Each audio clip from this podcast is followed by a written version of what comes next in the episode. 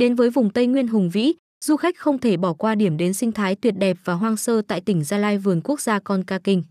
Vườn quốc gia Con Ca Kinh là một trong những điểm du lịch sinh thái đẹp nhất và nổi tiếng nhất ở Tây Nguyên. Rất thích hợp với các du khách muốn tìm một nơi nghỉ dưỡng cùng với cảnh quan tự nhiên phong phú đa dạng cũng như các nhà nghiên cứu khoa học muốn khám phá nơi đây.